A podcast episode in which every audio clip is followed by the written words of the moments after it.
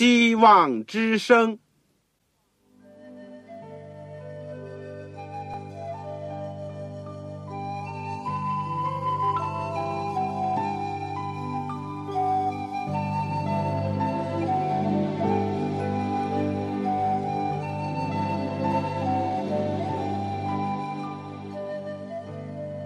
各位听众朋友，各位弟兄姐妹，欢迎您收听信徒培训这个节目。教会的兴旺，不单表现为人数众多，更要求教友的素质好。为了使教会真正达到人丁兴旺，又灵性健壮，希望之声特别为广大的信徒制作了信徒培训这个节目，满足主内同工同道的需要。信徒培训由黄牧师主讲，将有多种课程推出，欢迎弟兄姐妹们踊跃参加。下面我们就把节目时间交给黄牧师。各位亲爱的弟兄姐妹，组内的同工同道，你们好，我是旺草，在基督里面向你们问安。我们谢谢主，一路都保守带领我们。让我们接受空中的电波，哪怕是人不在一处，我们的心可以在一起，都能够来到主的宝座前，听主的圣言，领受他的教导。我们这个阶段都是学习保罗书信。我相信，做一个义工或者做一个坚强的基督徒。必须要在各方面打好基础，尤其是在主的真道上。所以，我们信徒培训的节目呢，推出了以前的十门课程，从基督生平与教训讲起，然后讲到圣经要道和神学、末世论、护教学、教牧学。语言之灵、健康信息、教会增长，我还漏了，还有讲道法。后来又推出一门考古学与圣经。在这个十门课以后呢，我们继续推出就是保罗书信。当然，保罗书信占了新约圣经的一半，所以是一个很大的部分。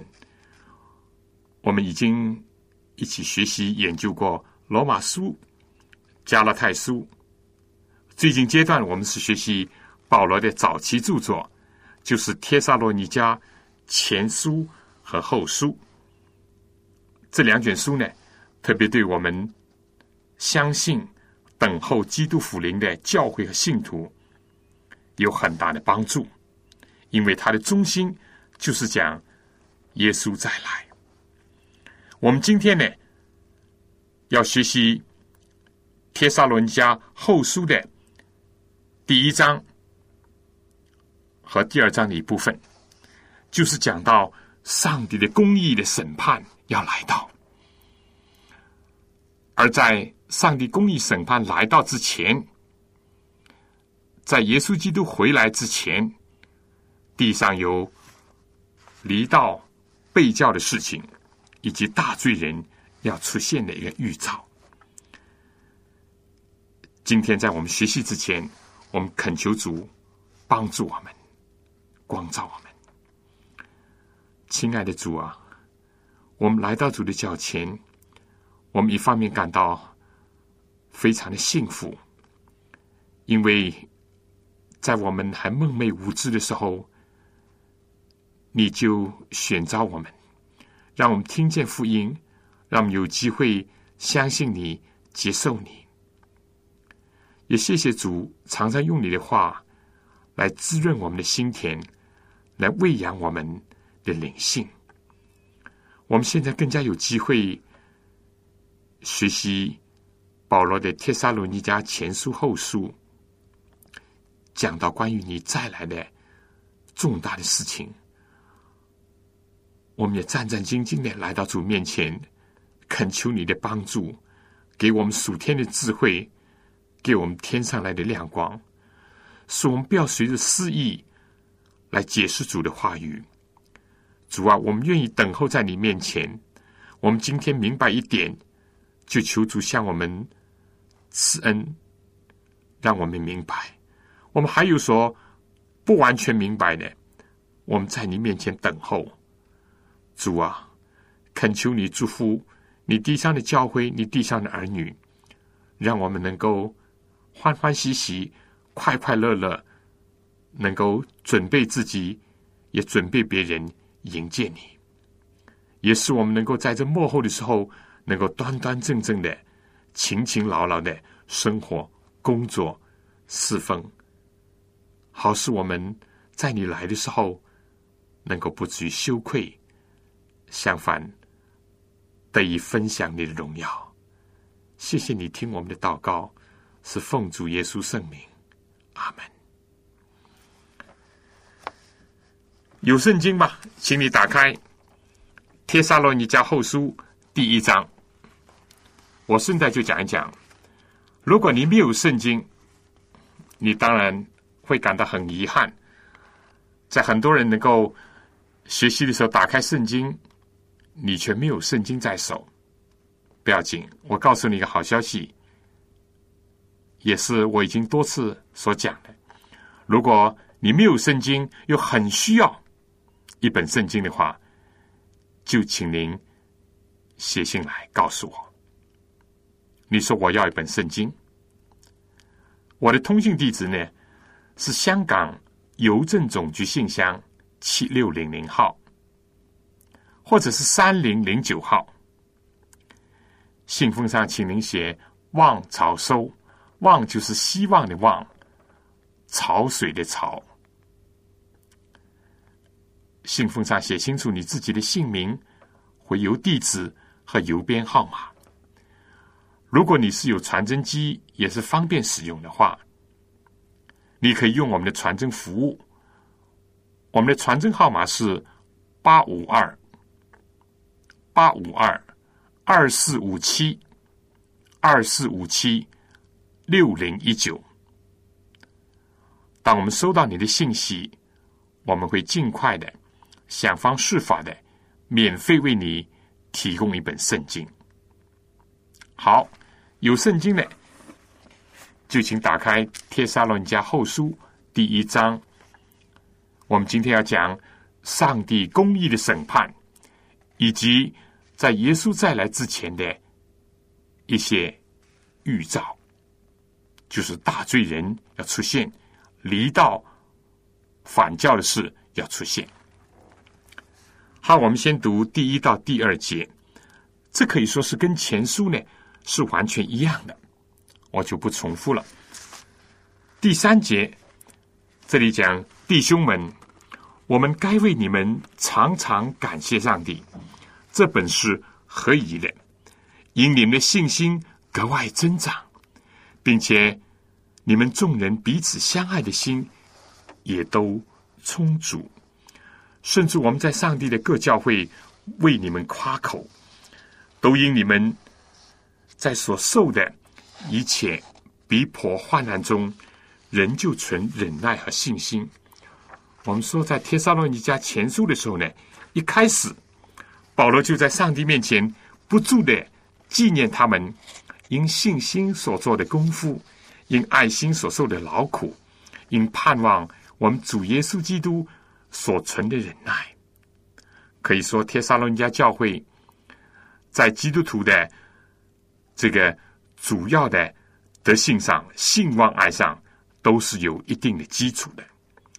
而保罗在帖撒罗尼迦前书的后面部分呢，又一再的勉励他们，要在信心、盼望和爱心上呢，更加的长进，更加的充足。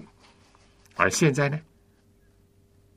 到了后书的时候，我们说靠着主的恩典，接着保罗的劝勉和激励，帖撒罗尼迦的信徒也真的是有了进步，而且有了长足的进步，信心格外增长，彼此相爱的心也都充足，而且因着有了巨大的盼望，以至于呢，结果在逼迫患难当中。还是有忍耐和信心。基督徒的进步呢，看来不是一个直线的，更加不是只有起点，而是螺旋形的，不断的向上向前，就好像八府那样，以虚心开始，以后是哀动温柔，饥渴慕义，连续人清心，使人和睦，为已受逼迫。是不是到了第八幅就到顶了呢？就完了呢？就为止了呢？不是的，可以说又在另外一个新的水平上、新的层面上，又继续的沿着这条路线不断的向上攀升。因为一直有一个呼召，就说你们要完全像你们的天赋完全一样。有谁敢夸口说我已经完全像天父完全一样了呢？所以这是一个不洁的一个呼召。同样，使徒也是传讲基督福音，在彼得后书里面也同样给我们一个阶梯。大家是不是记得，在这个彼得后书第一章第五节开始就说：“正因为这个缘故。”你们要分外的殷勤，有了信心要加上德行，有了德行要加上知识，有了知识要加上节制，有了节制要加上忍耐，有了忍耐要加上前进，有了前进又要加上爱弟兄的心，有了爱弟兄的心要加上爱众人的心。我们说，在生发仁爱的信心这个阶梯上呢，也是永无止境的，正像这个。保罗书信所讲的信望爱，在这几方面的追求呢，也是不断的。我们不能有一天说我的信心已经完完全全了，我的盼望已经充充分分了，我的爱心已经足足够够了。我不敢讲这话。百尺竿头，更上一层楼。那么他们为什么能够长进呢？看来，第一是他们虚心的接受了上帝接着保罗。所给他们的劝勉和挑战，虚心的人呢就会进步，骄傲的人就会落后。俗语讲“世道不进则退”。第二点呢，我想看来当时的环境虽然是有困难逼迫，但这一切呢，正是操练信徒信心、爱心以及增强他们盼望的一个极好的一个机会。所以，逼迫患难，某方面讲是坏的。我们也可以这样讲，人性上体会呢是不喜欢这些东西的，但往往有的时候呢，是上帝的工具，借着这些提高我们压力。如果不是把我们压下去、压扁的话，就会让我们反弹，使我们的灵性、使我们的品格更加的提高。而这里呢，又给我们看到另一个教训，就是保罗在提出了劝勉和对着教会某些不正之风加以纠正之前呢，他先是称赞人，夸奖他们的长处。这个其实也是启示录里面耶稣写给七个教会书信当中的一个模式。耶稣总归是先称赞后责备的，或者是说先称赞再后劝勉的。这里面告诉我们，当讲的就应当讲，当提的也不能回避。但如果一味的只是批评指责，往往有的时候就收不到预期的效果，甚至有的时候适得其反。而适当的、明智的、有限度的称赞呢，能够起到一种激励的作用，尤其是对遭受痛苦患难的人，正好像是抚摸在伤处的那些香膏那样。保罗非但是写信称赞他们，在上帝面前呢，也常常为他们感谢主。保罗说，在各个教会里面，都为他们做见证，为他们感到自豪。我一再的说过，铁沙罗尼迦教会是象征着一个基督福临之前，在信心、盼望、爱心上，应当不断增长的一个真教会。启示录十三章讲到，善恶的斗争当中，要呼召所有的圣徒，特别是幕后的圣徒。而这里讲十三章第十节，掳掠人的必被掳掠，用刀杀人的必被刀杀。这是一个不可违抗的一个定律，就是二人可能得逞一次。但作为圣徒呢，在这样的光景当中呢，除了坚定的相信真理必胜，而且上帝必定会审判，要有这样的观念，要有这样的信仰，这样的自己就会有忍耐和有信心。启示录里面也讲。信徒的忍耐和信心就在此，而启示录十四章十二节也是这样说：圣徒的忍耐就在此，他们是守上帝的诫命和耶稣真道的。雅各呢，也同样劝勉我们在试炼当中要忍耐，但是忍耐呢，也当成功。如果没有信心、没有盼望、没有爱心，就不能在一切的劳苦。患难试炼困惑当中呢，保持忍耐的心，而且这个忍耐不是一个消极忍耐。在希腊原文呢，这忍耐是一个积极的字眼，它不仅仅是中国人所讲的逆来顺受，不是的，他是相信万事都可以互相效力，叫爱上帝人得一处。他是看到水落会石出，雨过会天晴。那一天一定会来到，所以有这样忍耐的心的人，是一个积极的、主动的、有生命力的人，因为他们知道主必再来，他们必定会亲眼的面对面见主。下面呢，就请大家听首歌《面对面见主》。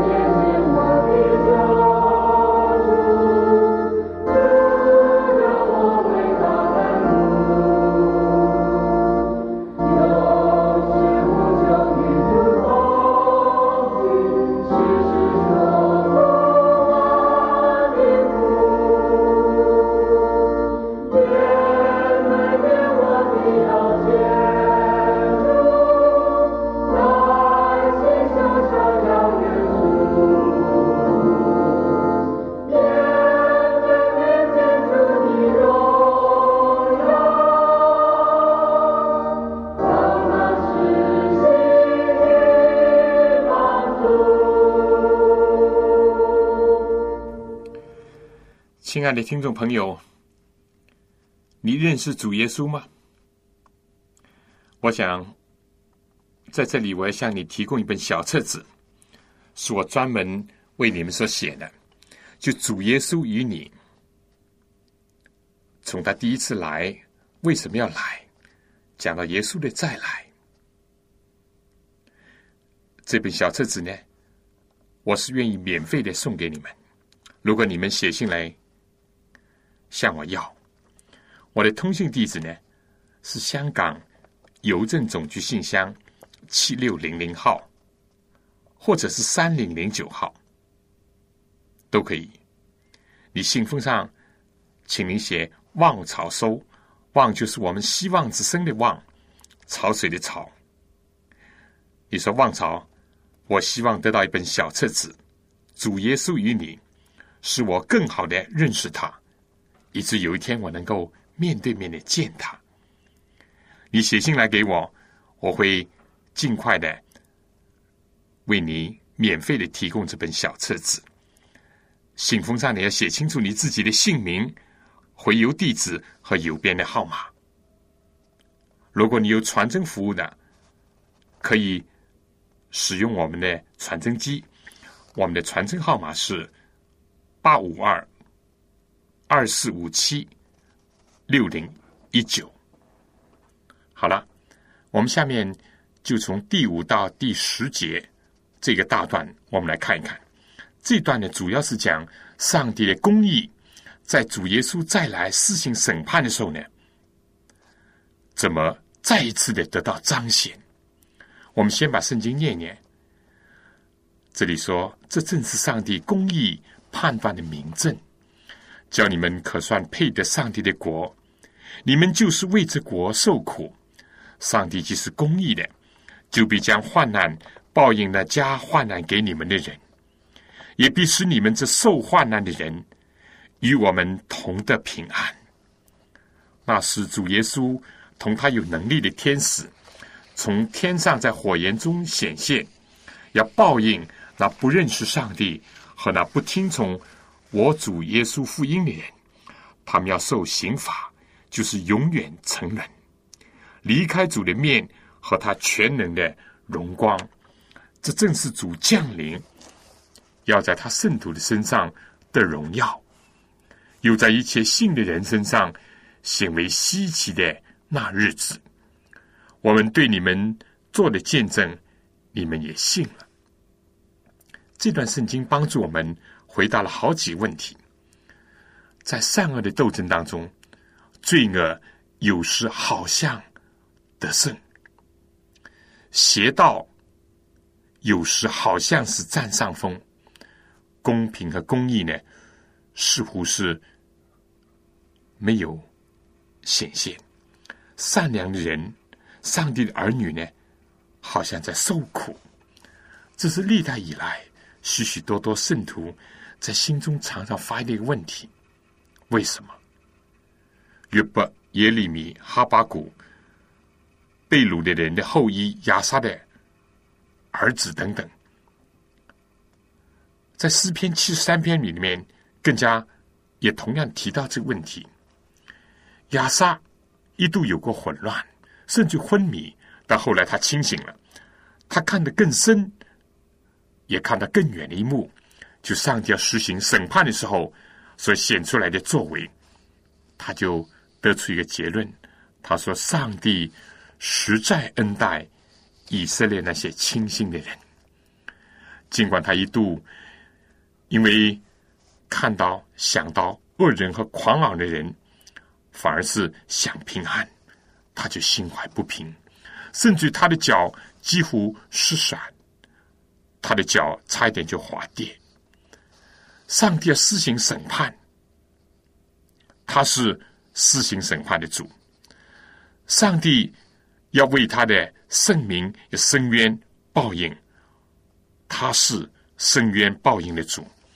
路加福音第十八章，耶稣基督讲那个寡妇和不义的官那个比喻，来反衬上帝的公义，而且呢，叫人常常祷告，不可灰心，因为上帝的选民昼夜呼吁，上帝纵然为他们忍了多时，岂不终究要为他们伸冤吗？耶稣说：“要快快的给他们伸冤了。不过耶稣语重心长的加了一句：“然而，人子来的时候，遇得见世上有信的吗？”上帝的作为，我们不需要怀疑。问题倒是我们要问自己：我们是不是有信心？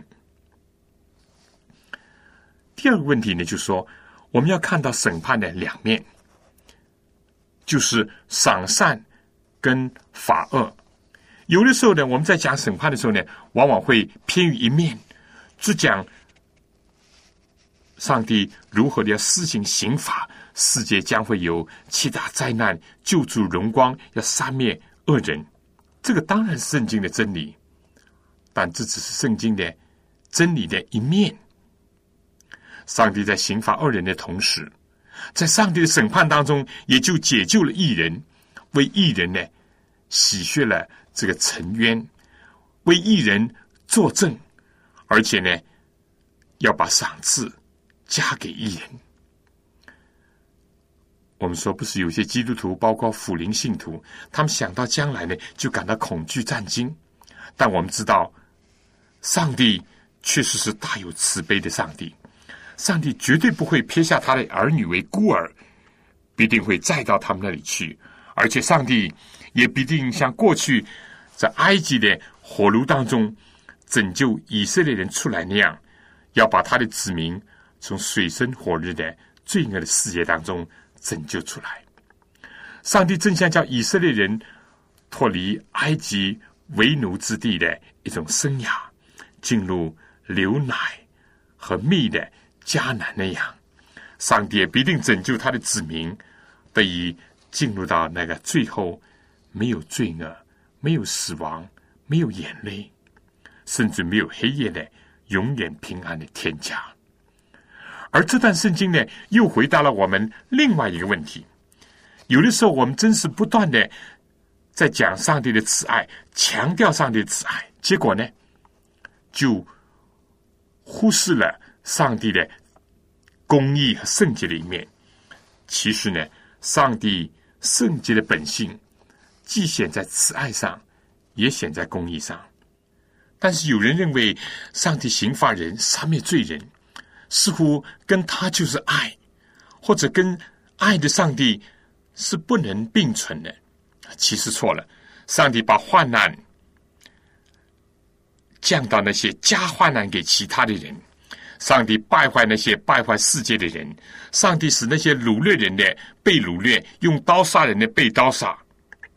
上帝有一天要在火焰当中显现，要报应那些不认识上帝、拒不听从主耶稣福音的人，让他们受刑罚，遭到永远的沉沦，离开他的面和全能的荣光。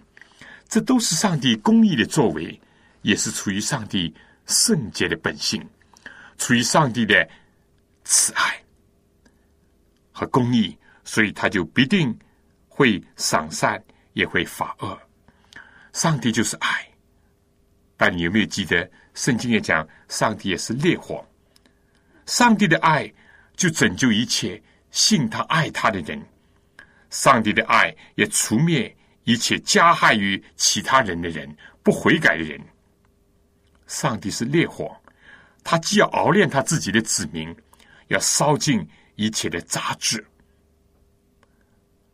从撒旦的根本，一直到所有的枝条，有一天都要被焚烧。我们说耶稣基督按圣经讲是羔羊，但他也是犹大支派的狮子。圣灵像鸽子，但圣灵也像风，也像火。如果有人说在耶稣再来的时候，或者在以后审判恶人的时候，要把恶人烧到永永远远，这火永不止息，那这又不对了，这是违反了上帝慈爱的一个本性。但如果我们讲上帝爱到这个程度，连同罪恶也不需要铲除，连对恶人也不需要惩治，那又是片面的讲法，而且是歪曲了上帝的本性。他要我们传全备的福音，以及。全备的真理，弟兄姐妹，不要因着我们自己的好恶，或者是因着我们自己的愚昧和偏见，以至于毁损了上帝的形象，或者是阉割了圣经的真理。基督复临的时候，上帝所有的一切赏善罚恶的作为，就要澄清几千年来，甚至于远自天庭就有的问题。那个时候，撒旦要人怀疑上帝的公义和慈爱。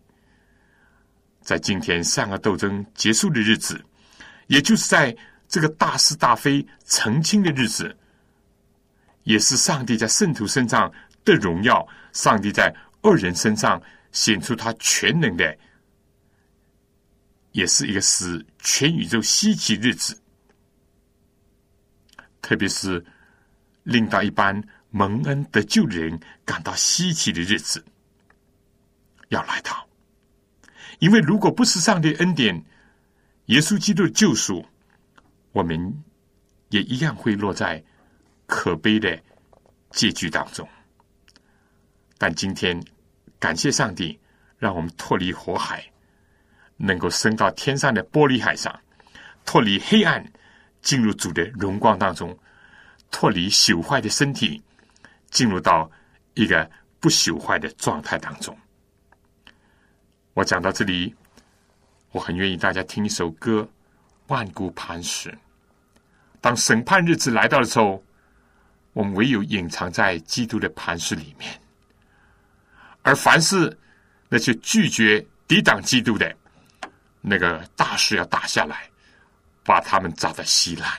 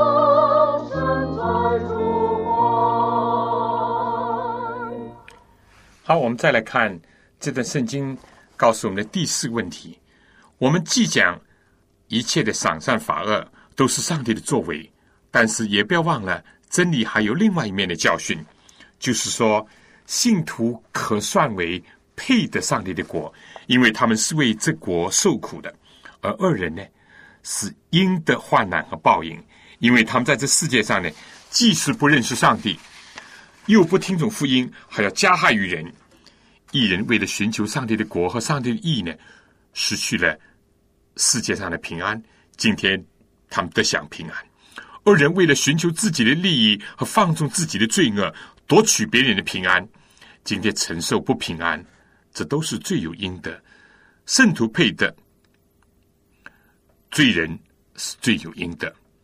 这里面呢，就提到了一个人有自己的选择的权利，人有自己应当负责的一面，不要像有人所讲的，预定人得救或者是毁灭呢，上帝都早已经定好了，正好像是宿命人那样，人没有一点点的自由和自主权，也没有一点的选择的余地，人只是木偶，是机械人，所有这一切都是注定的，圣经。没有这样讲，不是的。我想这章的最后两节呢，也写明了这个意思。第十一节说：“因此，我们常为你们祷告，愿我们的上帝看你们配得过所蒙的招，又用大能成就你们一切所炫目的良善和一切因信心所做的功夫，叫我们主耶稣基督的名在你们身上的荣耀。”你们也在他身上得荣耀，都照着我们的上帝并主耶稣基督的恩。我想这段圣经正是和我们上面所讲的这一些呢是联系在一起的。第一，所有这些呢都是照着主的恩典，也是上帝用他的大能为我们成就的。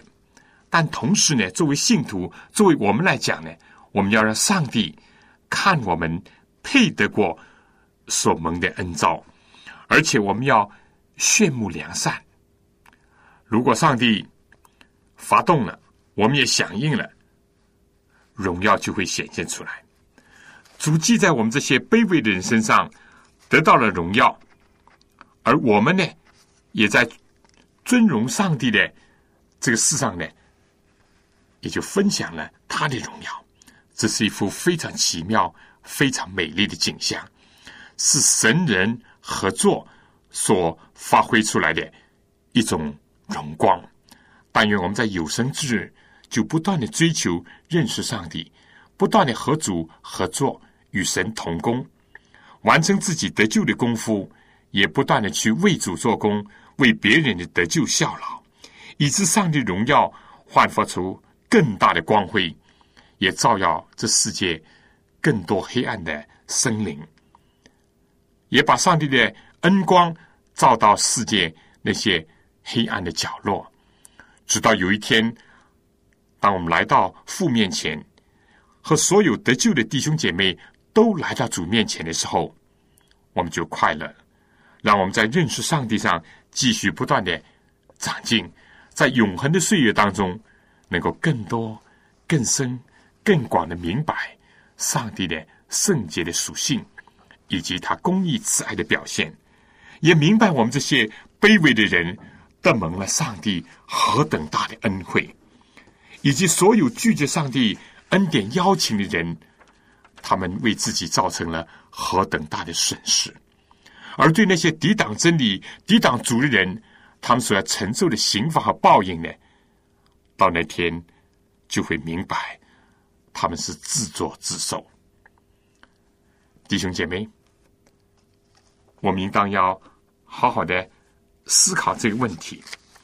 那么，下面呢，有圣经的就请打开《帖撒罗尼迦后书》第二章，我们就从第二章来学习。这里说：“弟兄们，论到我们主耶稣基督降临和我们到他那里聚集，我劝你们，无论有灵、有言语、有冒我名的书信。”说主的日子现在到了，不要轻易动心，也不要惊慌。人不具用什么法子，你们总不要被他诱惑。这章的主题呢，似乎是讲基督福临以及他的兆头。我们先说基督福临，既然是圣经当中一个最主要的真理，也可以说是由于基督福临，撒旦就要开始遭到彻底的毁灭。所以撒旦呢？最恐惧战经，最痛恨这个道理。在基督福临这件事情上，魔鬼呢已经使人受到了种种的迷惑。让我们来看，第一呢，他让一些人根本不相信他，不以为意。就像洪水临到世界之前，许多人根本不相信，甚至还讥笑。这个情形也同样的出现在基督福临之前。而且在彼得后书里面呢，也早已这样预言了，也正是我们今天所看见的。第二等人呢，可以说是耶稣在马太福音二十四章讲完了他再来之前的预兆以后所说的比喻当中，那些人他们心里想主人必来的词，可能他们嘴巴里面并不说，但是呢，实际上他们对基督福音呢是非常的冷淡，或者认为还早呢，甚至推到遥远的将来。而第三等人呢？可能就是那些狂热主义的人，就像当时帖撒罗尼迦信徒当中的有一部分人，认为耶稣明天就要来了，或者是算定了某一年某一月某一天耶稣要来。这个在过去教会历史当中屡见不鲜，尤其是到了二十世纪，尤其到了这几年，你常常可以听见，不断的还有人在推算时日。还有一种呢，也就是由于。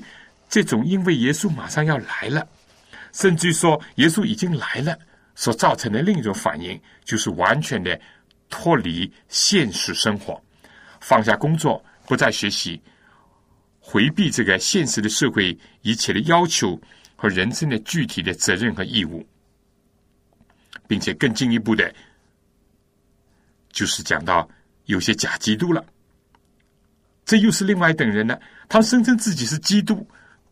在这些年，在台湾不是也有人说他是基督吗？在美国也不是有人说他是弥赛亚吗？或者说呢，在他的信徒的鼓吹和宣传下呢，也已经讲基督在某一天、某一个月已经降临在哪里了？欺骗、蛊惑人心，这些都造成了信仰上很大的危害，以及思想上的混乱，甚至于生活上的失常。而从基督福临这个道理。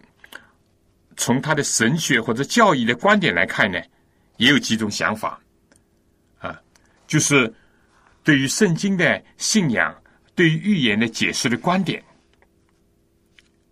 有几个不同的派别。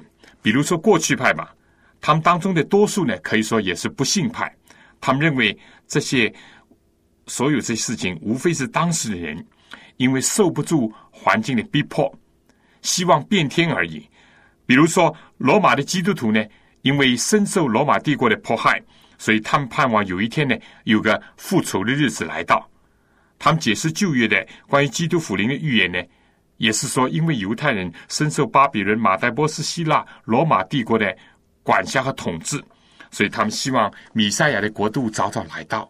实质上呢，他们无非是想影射这个政权要被改变，一个新的王朝要起来而已。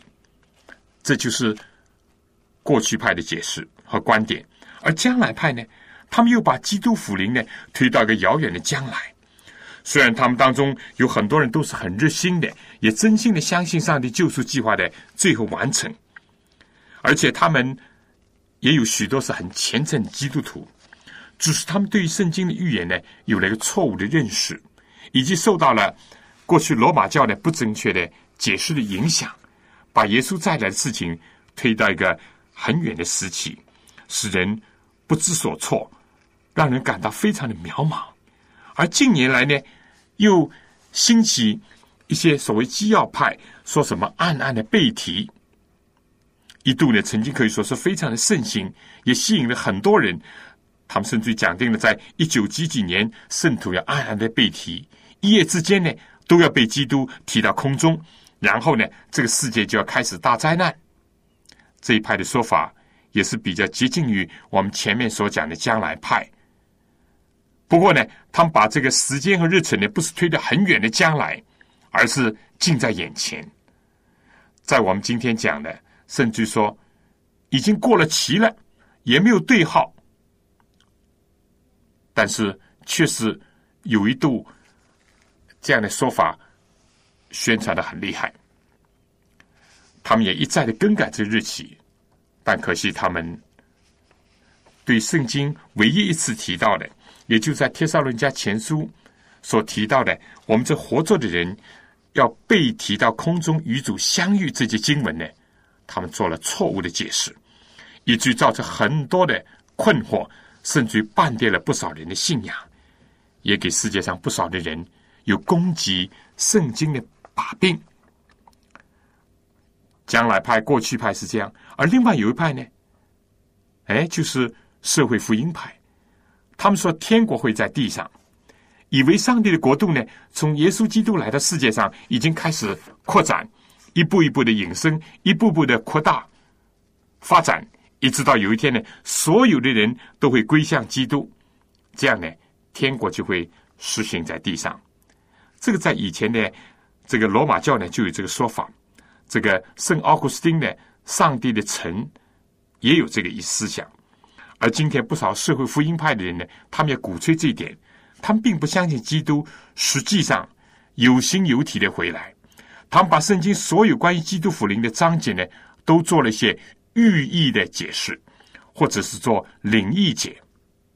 不过，还有一部分人，也就是我们所相信的，也属于这种。我们是根据圣经所有的有关基督复临或者耶稣再来的章节，特别是许许多多的预言，我们深深的相信耶稣必定会再来。其次呢，我们有根据圣经所讲到的耶稣再来之前的许多的预兆，看到其中绝大多数都已经应验，有一部分正在应验，还有小部分呢有待于应验。我们相信。耶稣再来日子已经近了，正在门口了。也正好像我们看到无花果树发嫩长叶的时候，就知道夏天近了。同样的，根据所有的预兆的出现以及预言的应验，我们就相信基督已经在门口了。同时，我们根据圣经呢，完全的相信耶稣来的时候是看得见的，不是什么黯然背提。马太福音二十四章二十七节。启示录第一章第七节，不是这样讲吗？看呐，他驾云降临，众目要看见他。马太福音二十四章三十节讲到，人只要驾着天上的云，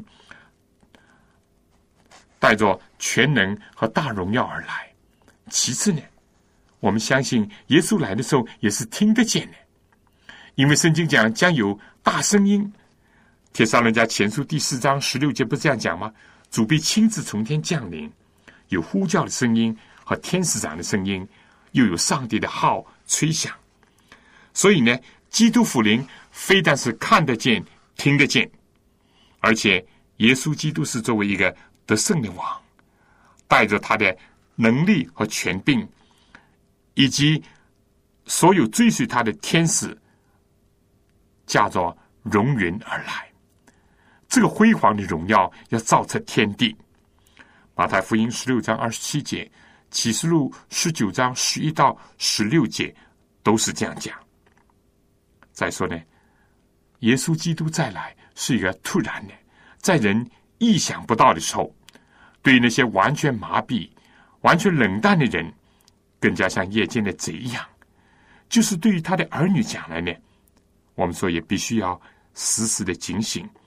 不能算定在哪一天哪一个时辰来，因为这是基督的教训，也是圣经的教导。帖撒论家前书第五章第二到第三节，马太福音二十四章十三节，都告诉我们这些。而且，基督第二次回来的脚呢，并不站在地上，而是停留在空中，所以全世界呢都能够看到他。圣经讲，正像闪电从东边发出，直照到西边。同样，人子降临的时候也是这样。所以，基督绝对不会出现在旷野，或者是沙漠，或者在某一个城市。对我们这地球讲呢，这是一个普世性的大事件，是一件惊人的事件。就好像但以理书第二章所讲到的。有一块大石头，是非人手所凿出来的石头，要从天打下，要打在这个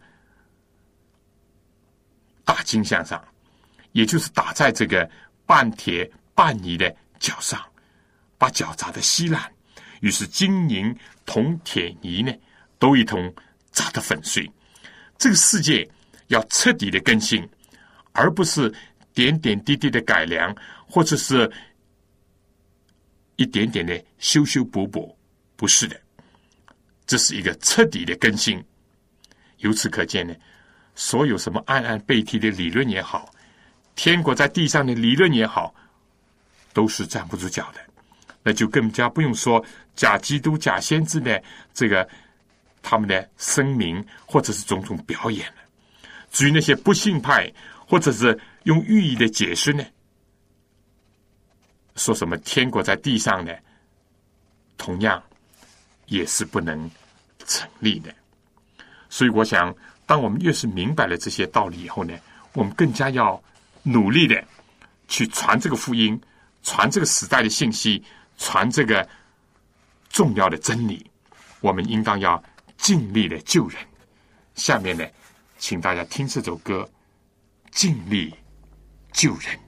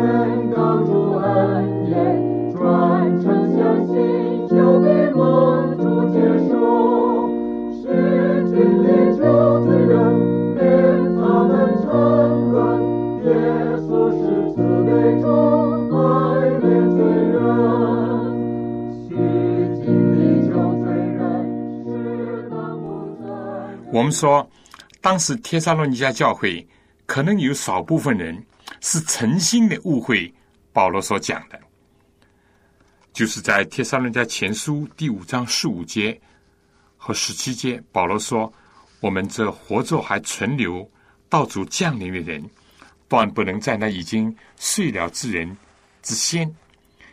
以后我们这活着还存留的人，必和他们一同被提到。”云里在空中与主相遇，他们可能对这段话呢误解了，以为保罗在这里说他可以活到基督复临的时候。这个正像约翰福音二十一章所记载的有一段事情，就是最后这个耶稣对彼得和约翰的一段谈话。彼得在阻止着他最终将要为主寻到荣耀上帝以后呢，他看见约翰就问耶稣说：“这个人。”指着约翰将来如何呢？耶稣对他说：“我若要他等到我来的时候与你何干呢？你跟从我吧。”圣经讲，于是这话传在弟兄中间，说那门徒就指着约翰呢不死。其实呢，耶稣不是说他不死，乃是说我若要他等到我来的时候与你何干？这同样是一种误解。不过，我想有一部分人呢，是由于不明白保罗所讲的话，而又不好好的研究，结果呢，就发展成为曲解，甚至于强解。相信彼得在彼得后书第三章所讲的，他说：“我们所亲爱的兄弟保罗，照着所赐给他的智慧，写了信给你们，他一切的事上也都是讲论这事。”意思就是说，指着基督福临怎么样做准备等等事情。彼得讲，信中有些难明白的，那无学问、不坚固人强解，如强解别的经书一样，就自取沉沦。还有一等人呢，就是彼得在第二章第二节所讲的：我劝你们，无论有灵，有人自以为是被圣灵充满了。以至于说到主日子现在已经到了，或者说就到了，所有这些都要谨慎，不要听。约翰劝勉人说：“弟兄们，一切的灵不要都信，总要查验这灵是出于上帝的，不是。因为我们知道，除了圣灵，还有邪灵，而魔鬼撒旦呢，就是天空属灵气的恶魔，要败坏人的信仰，要混乱主的道。更有一点人呢，他们是用言语或者是假冒保罗的名字所写的书信呢，在宣传，在著作，这是假冒。而一切的假冒呢，也都是出于撒旦的，因为撒旦是说谎之人的父。保罗说：“不管怎么样，不要轻易的动心，也不要惊慌。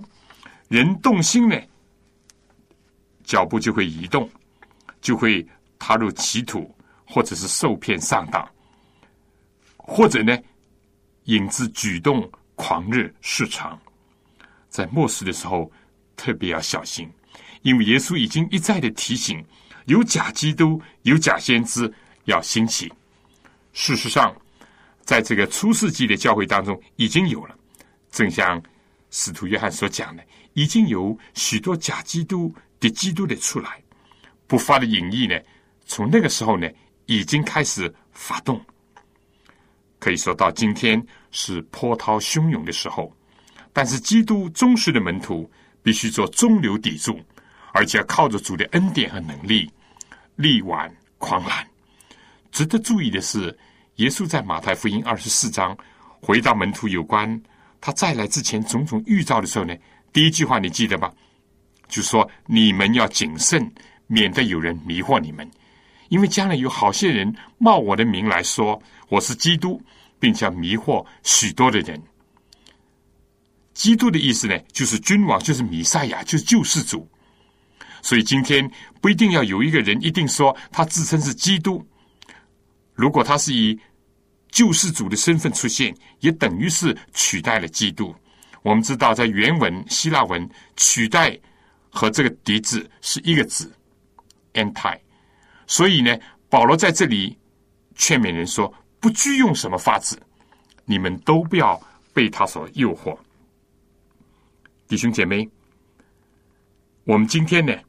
从《帖撒论家后书》第一章一直讲到第二章的这个段落，就看到上帝必定要来施行公义的审判，赏善罚恶。